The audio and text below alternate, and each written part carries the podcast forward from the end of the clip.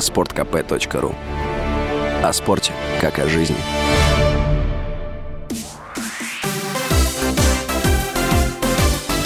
Новости спорта.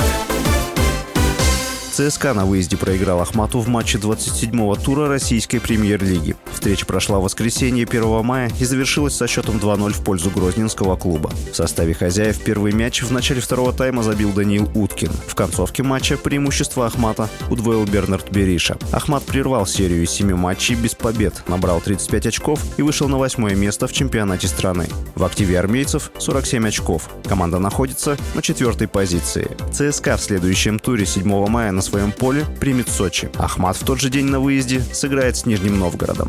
Сборная России по хоккею обыграла национальную команду Беларуси в первом выставочном матче в Туле. Встреча завершилась со счетом 5-2. Игра прошла в Ледовом дворце, который был открыт в 2020 году и является домашней площадкой для Академии хоккея имени Михайлова. Первые два периода прошли в равной борьбе и завершились в ничью 2-2. В третьей 20-минутке российская команда забила трижды и победила.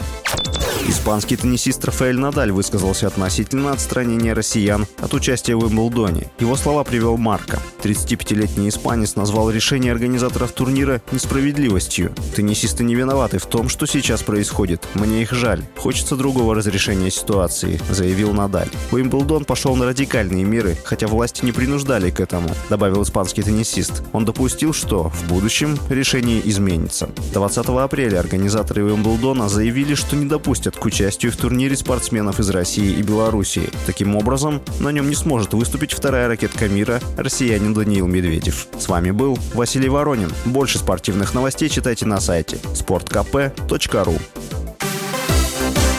Новости спорта.